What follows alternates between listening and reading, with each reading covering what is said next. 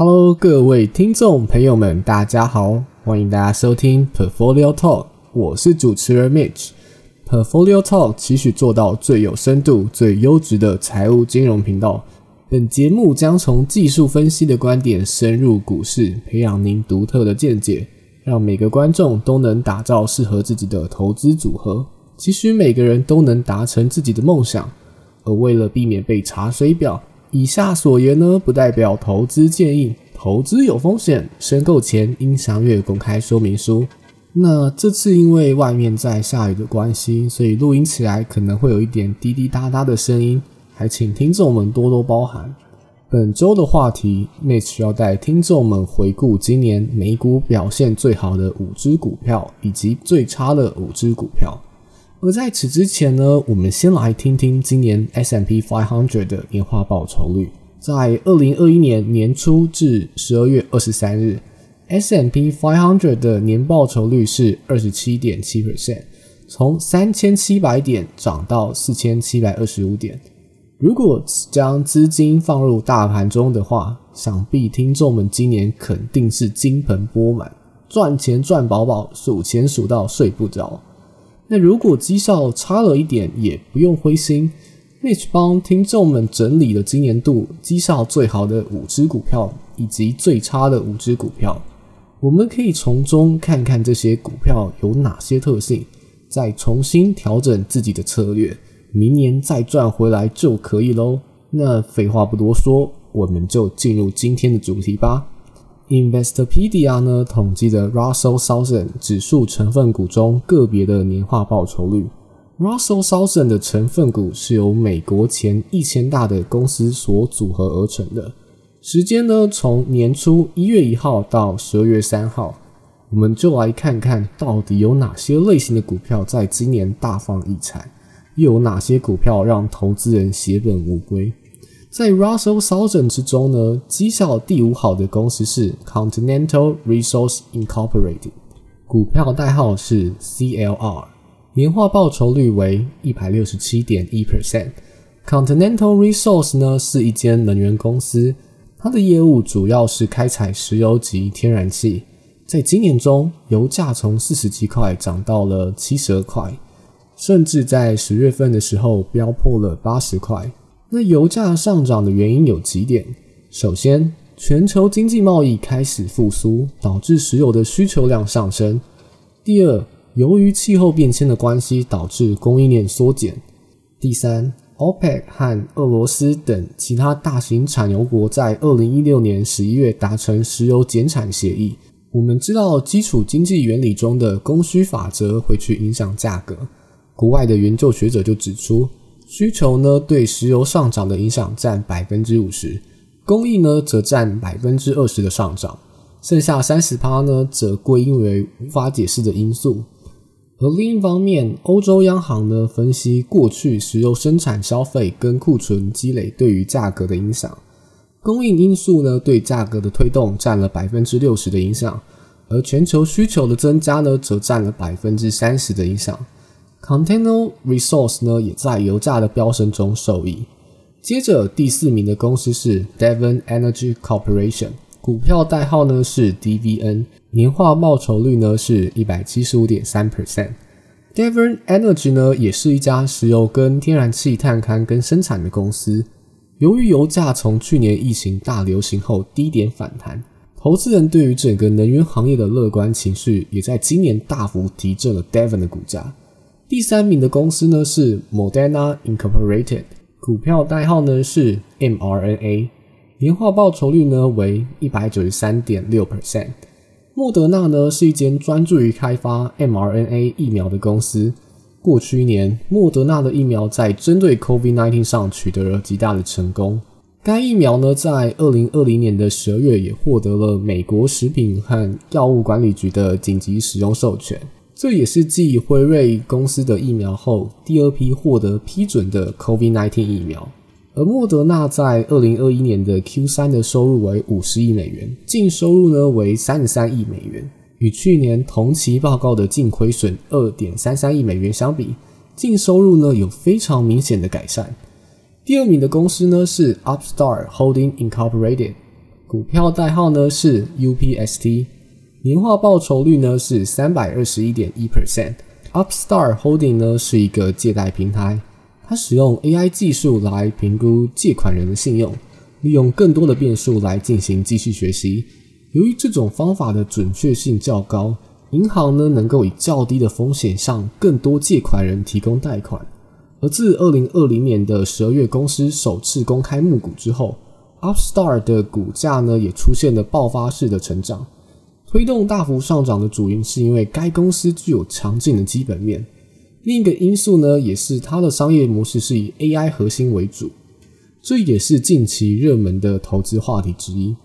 二零二一年 Q 三，Upstart 公布的收入为二点二八五亿美元，净收入为两千九百一十万美元。相比同期收入增长了两百四十九点五 percent，净利润呢同比增长了两百零一 percent。而第一名的公司呢是 GameStop Corporated，股票代号呢是 GME，年化报酬率为八百一十五 percent。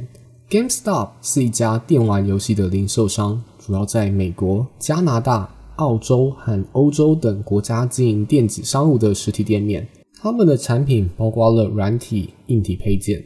GameStop 的股票在今年年初飙升，是因为散户投资人到美版 PP 之称的 Reddit 破坏这些尝试做空 GameStop 的公司，逼迫放空者转而购买股票来减少损失。也因此呢，GameStop 才会攀到非常高的价格。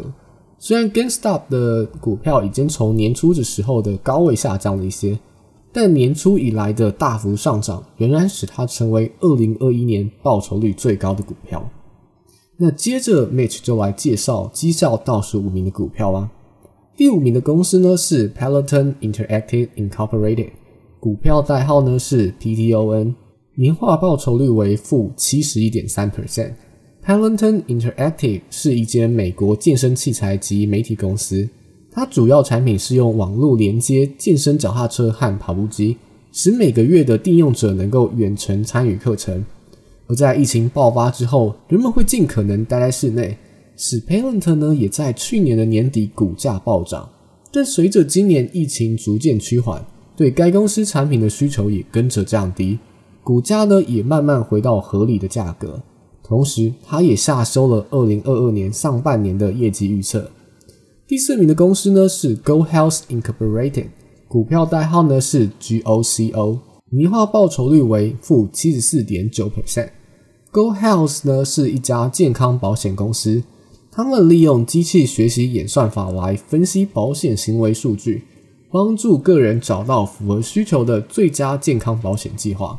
投资人呢和分析师对 Go Health 的期望非常的高，但该公司在过去四个季度中并不能达到盈利预期，无助于提振投资人对其股价的乐观情绪。最近一个季度，Go Health 的每股亏损为零点一八美元，是分析师预期的零点零九美元的两倍，也因此无法满足投资人的期望。Go Health 的股票呢也随之下跌。第三名的公司呢是 PaySafe Limited Company，股票代号呢是 PSFE，年化报酬率呢为负七十七点六 percent，提供支付处理、数字钱包和线上现金解决方案。该公司将全球四十多种的货币以及七十种的支付类型的企业和消费者连接起来。PaySafe 呢的股票在二零二一年的三月下旬通过收购公司上市，但并没能吸引到投资人的乐观情绪。在 PaySafe 报告第三季度销售额低于预期并下修期望后，该股再次暴跌。而第二名的公司呢是 C 三 AI Incorporated，股票代号呢是 AI。年化报酬率为负七十八点六 percent。C 三点 AI 呢是一家 AI 软体供应商，它提供了一套用于开发部署的人工智慧，来预测分析还有物联网的应用。自二零二零年的十二月首次公开募股以来，C 三点 AI 的表现令人失望。该股票的首要问题在于无法通过收益报告给投资人留下深刻的印象。而在第一季度呢，该公司未达到分析师的盈利预期，而且在第二季度，客户订阅收入也低于预期。在财报发布后，该股也创下新低。第一名的公司呢是 Stone Cold Limited Company，股票代号呢是 STNE，年化报酬率是负八十一点八 percent。Stone 呢是一家巴西金融科技公司，专门从事电子商务和支付解决方案。而今年 Stone 股价暴跌的一个原因是，巴西有许多企业因为疫情而关闭，电子商务呢占零售的总支出的三点二 percent 左右而已。令人失望的收益结果，使得 Stone 的股票暴跌。在二零二一年的这段期间，年化报酬率最高的股票是游戏零售商的民营股票 GameStop，而最低年化报酬率的股票是巴西金融科技公司 StoneCo。作为一家零售商，GameStop 是前五大股票中的一个异常，也是因为社群媒体的关系，股票才会暴涨。那其他绩效表现好的公司，通常是在快速增长的行业，像是人工智慧的 Upstart，又或是受益于经济复苏的石油公司 Devon Energy 跟 Continent Resource。那莫德纳呢，则因为开发疫苗，使它的股价也在今年窜升。好了，那今天的内容呢，也差不多到这里了。Mitch 会将今天的内容呢整理到资讯栏连接里头，方便听众们找寻相关的资讯。那如果你认为节目内容很棒的话呢，也请分享给你的朋友，并且追踪我们的 Facebook 及 IG 哦。我们每周也会整理国外的财经新闻给听众们。如果有任何想说的，也可以留言给我们，Mitch 也会从中挑一些留言来回答。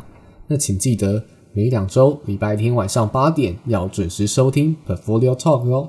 我是主持人 Mitch，祝大家新年快乐！我们下期节目再见喽，拜拜。